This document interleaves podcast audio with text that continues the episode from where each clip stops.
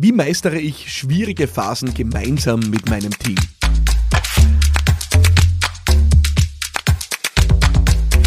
Hallo und willkommen bei Business Gladiators Unplugged. Ich bin Philipp Maratana und das ist mein Podcast. Wir sprechen heute über die Frage, wie binde ich mein Team in schwierigen Phasen ein? Ich habe eine Beobachtung gemacht, äh, in den, ja, man muss es fast sagen, in den vergangenen äh, ein bis zwei Jahrzehnten, es macht mich nicht jünger, das zu sagen, aber es ist eine Tatsache. Ich habe viel Zeit in der Politik verbracht, äh, viel Zeit auch in ja, durchaus hierarchischen Systemen verbracht und habe eine Beobachtung wirklich daraus mitgenommen. Immer dann, wenn es schwierig ist, igeln sich Führungskräfte und Leader ein. Sie ziehen sich zurück, sie machen ihren Kreis enger. Ähm, sie erweitern nicht den Vertrauenskreis, sondern sie werden extrem schmal, sprechen vielleicht nur mal mit den allerengsten Vertrauten. Die Tür ist öfter geschlossen. Und äh, ja, im schlimmsten Fall machen sie die Dinge mit sich selbst aus. Und das ist genau nicht das, was es braucht, wenn dein Unternehmen vielleicht durch eine schwierige Phase geht. Dieses Zurückziehen, dieses, äh, die verschlossene Tür, ich würde wirklich fast sagen, als Sinnbild dafür, dass äh, eine Führungskraft, ein Leader, ein Geschäftsführer, eine Geschäftsführerin, ein Gründer, eine Gründerin in den Rückzug geht. Diese Symbolik der geschlossenen Tür ist wirklich sinnbildlich dafür, was in diesen Phasen nicht passieren soll. Es gibt niemanden, der mehr Auswirkung und Ausstrahlung ins Unternehmen hat als äh, die Gründungspersönlichkeit, die Führungskraft. Und deswegen ist die geschlossene Tür vor allem eins ein Zeichen massiver Unsicherheit.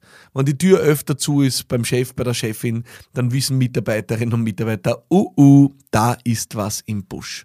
Und je länger diese Phase dauert, des Einigelns, des Zurückziehens, umso unsicherer wird die Mannschaft, umso unsicherer wird das Team. Und genau das willst du nicht. Unsicherheit führt zu Reibungsverlust und Reibungsverlust führt zu Schwäche.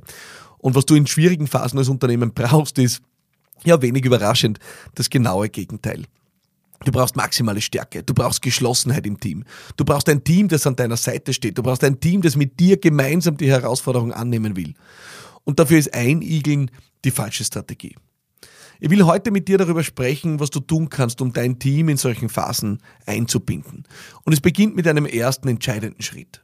Und das ist tell it as it is. Ja, not worse than it is, not better than it is. Tell it as it is. Sag es einfach, wie die Lage ist. Ja? Schaff Klarheit in deinem Team. Wo steht das Unternehmen? Was ist die Herausforderung, vor der ihr steht? Und was ist das, was in den nächsten Wochen, Monaten oder Jahren zu tun ist? Du unterschätzt deine Mitarbeiterinnen und Mitarbeiter, wenn du glaubst, dass ihnen diese Wahrheit nicht zumutbar ist. Und Wahrheit meine ich im Sinne von Klarheit. Ähm, ich spreche nicht von Emotion. Oft ist es so, dass gerade die Unternehmerinnen, die Unternehmer emotional erschüttert sind, wenn im Unternehmen was schief läuft. Ich kann das aus eigener Erfahrung sagen. Immer dann, wenn in meinem Unternehmen was schief läuft oder eine Schieflage ist, ich hasse es. Ich hasse es. Ich, wirklich, es gibt nichts, was mich mehr nervt, fertig macht äh, und auch emotional bewegt. Und natürlich brauche auch ich als Gründer, als Unternehmer meine Zeit, um diese Emotionen mal in den Griff zu kriegen. Das ist komplett normal, das ist reine Übung. Manchmal dauert es länger, manchmal dauert es kürzer. Das ist komplett normal. Aber wenn du die Emotionen im Griff hast, ja, und Fähigkeit, fähig bist, ein klares, einen klaren Blick auf die Dinge zu haben, eben einfach ausdrücken zu können, was es ist äh, und wie die Lage ist, dann ist das Wichtigste, dass du dein Team in diesen, ja, in diese Standortbestimmung hereinholst. Ein zweite, zweiter Schritt ist, und ich habe das gerade vor kurzem, äh, falls du meine Kanäle auf Instagram oder LinkedIn verfolgt hast, äh, mit meinem engsten Führungsteam und unserer mittleren Führungsebene gemacht. Ich habe mich zurückgezogen in eine ja, äh, Führungskräfteklausur. Wir haben uns zurückgezogen äh, mit einer gehörigen Portion Unzufriedenheit im Gepäck. Unzufriedenheit an unterschiedlichen Stellen im Unternehmen, wo wir einfach nicht finden, dass wir unser Potenzial gerade heben, wo wir nicht finden, dass wir gerade gut unterwegs sind oder gut genug unterwegs sind. Und deswegen haben wir die Führungskräfte eingepackt und haben eine gemeinsame schonungslose Standortbestimmung gemacht. Da gibt es viele Modelle, ganz schlichte Modelle, wo du wenig überraschend einfach die Frage stellst, einmal ganz offen den Raum, wo läuft es gerade nicht? Ich bin übrigens ein großer Freund davon, auch die Gegenfrage zu stellen. Wo läuft es gerade? Absolut. Es ist ja immer beides. Ich halte nichts von diesen, äh, muss ich so sagen, von diesen depressiven äh, Klausuren der Chefetagen, wo man sich zwei Tage lang nur erzählt, wie furchtbar alles ist. Ähm, wer will denn in so einer Stimmung gute Ergebnisse erzielen? Ich glaube, du brauchst beide Perspektiven. Du musst wissen, wo läuft's und wo greifen wir am besten nicht hin, weil es eigentlich gut unterwegs ist. Und wo läuft's nicht? Ja, wenn du es etwas granularer machen willst, dann kannst du eine klassische SWOT-Analyse machen, also Stärken, Schwächen, Chancen, Risken-Analyse äh, in vier Quadranten. Das Modell brauchst du nur googeln, falls du es nicht kennst. Das ist ein ganz ein schlichtes Modell, das einfach die Standardbestimmung in diese vier Bereiche einordnet. Und ich habe das mit meinem Team, mit meinem Führungsteam bei dieser Klausur gemacht. Und wir haben eine schonungslose Abrechnung mit uns selbst gemacht, im positiven wie im negativen. Und ich darf dir berichten, viele meiner Führungskräfte und vor allem auch die mittlere Führungsebene waren erstaunt, äh, zu welcher Selbstkritik wir fähig sind. Normalerweise erlebst du in Unternehmen ja eigentlich nur äh, Unternehmen, die ja, eher alles immer ein bisschen beschönigen wollen oder äh, wo die kritischen Stimmen nicht so erwünscht sind. Aber wir haben uns gnadenlos eingeschenkt. Wir haben uns gnadenlos damit beschäftigt, was läuft nicht. Und ich sage dir eines, es gibt nichts Befreienderes es waren wirklich die Rückmeldungen im Team so, dass ich gesagt habe, ja, also, okay, jetzt liegt es am Tisch, jetzt ist die Klarheit da. Es hat sich was entladen. Äh, einer hat gesagt, die Elefantenherde in the room, ja. Ähm, also nicht nur die Elephant in the room in der Einzahl, sondern die Elefantenherde im Raum, ja, ist jetzt einfach manifestiert und liegt klar auf dem Tisch. Und damit ist es auch so, dass du was tun kannst, dass du was angreifen kannst. Und ich glaube, der Effekt ist mit einem Team nicht zu unterschätzen. Ein Team trägt so oder ein Team nimmt so viele Eindrücke auf im Laufe eines, äh, ja, eines Tages, einer Woche, eines Monats, eines Quartals. Und ein Team macht sich natürlich sein Bild. Jeder und jeder Einzelne in deinem Unternehmen macht sich sein oder ihr Bild darüber, was läuft oder nicht läuft. Und das mal abzufragen, das auch mal auf den Tisch zu legen und zu sagen, okay, ich möchte es hören. Schenkt mir das einmal richtig ein, auch mir als Unternehmer, als Gründer und legen wir das einmal auf den Tisch, das hat eine enorm reinigende Kraft, wenn die Dinge dann mal ausgesprochen sind. Damit sind sie noch nicht gelöst, ja, aber damit sind sie mal ausgesprochen. Und dann hast du, und das ist meine dritte Empfehlung, dann hast du die Möglichkeit, gemeinsam auch mit dem Team zu überlegen, was können wir tun. Ich glaube wirklich, einer der größten Fehler von Führungskräften ist, dass sie glauben, dass sie immer alleine die Lösungen finden müssen, dass sie immer die sein müssen, die am gescheitesten sind. Und ich habe mich diesmal auch zur Klausur hingesetzt und habe an unterschiedlichen Stellen gesagt, Freunde, ich muss euch ehrlich sagen, ich habe keine Ahnung noch auf die Antwort. Aber es könnte sein, dass ihr sie habt. Weil da sitzt so viel Expertise am Tisch, so viele geniale Menschen am Tisch. Und ich würde mir wünschen, die Antwort ist da. Also haut alles auf den Tisch, bringt alles ein. Vielleicht haben wir die Chance, gemeinsam die Antwort zu finden. Also diese Einbindung deines Teams in schwierigen Phasen ist genau die gegenteilige Strategie zum Einigeln. Die gegenteilige Strategie zur geschlossenen Tür ist, die Tür aufzumachen, aufzutreten, ja, und die hinzustellen in voller Kraft und Klarheit vor dem Team und zu sagen, Freunde, das ist die Lage. So schaut's aus, ja. Aus meiner Sicht, hier stehen wir.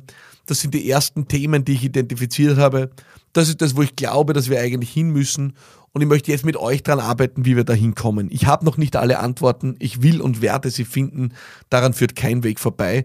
Und ich weiß, die Lösung liegt in euch. Und deswegen werde ich euch einbinden.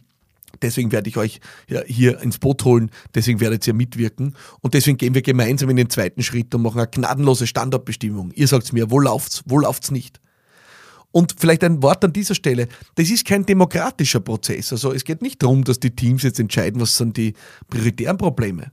Du als Führungskraft, als Gründer, als Unternehmerin, als Unternehmer musst natürlich dann die Entscheidung treffen, welchen Themen widmen wir uns. Aber du sollst dein Team einbinden in der Frage, wo stehen wir? Wo sind die Probleme gelagert? Welche Probleme fallen uns auf? Wo sind Chancen, die wir wahrnehmen können? Wo sind Risiken, die wir, denen wir ins Auge sehen müssen? Wo sind Schwächen, die wir einfach mit uns mittragen?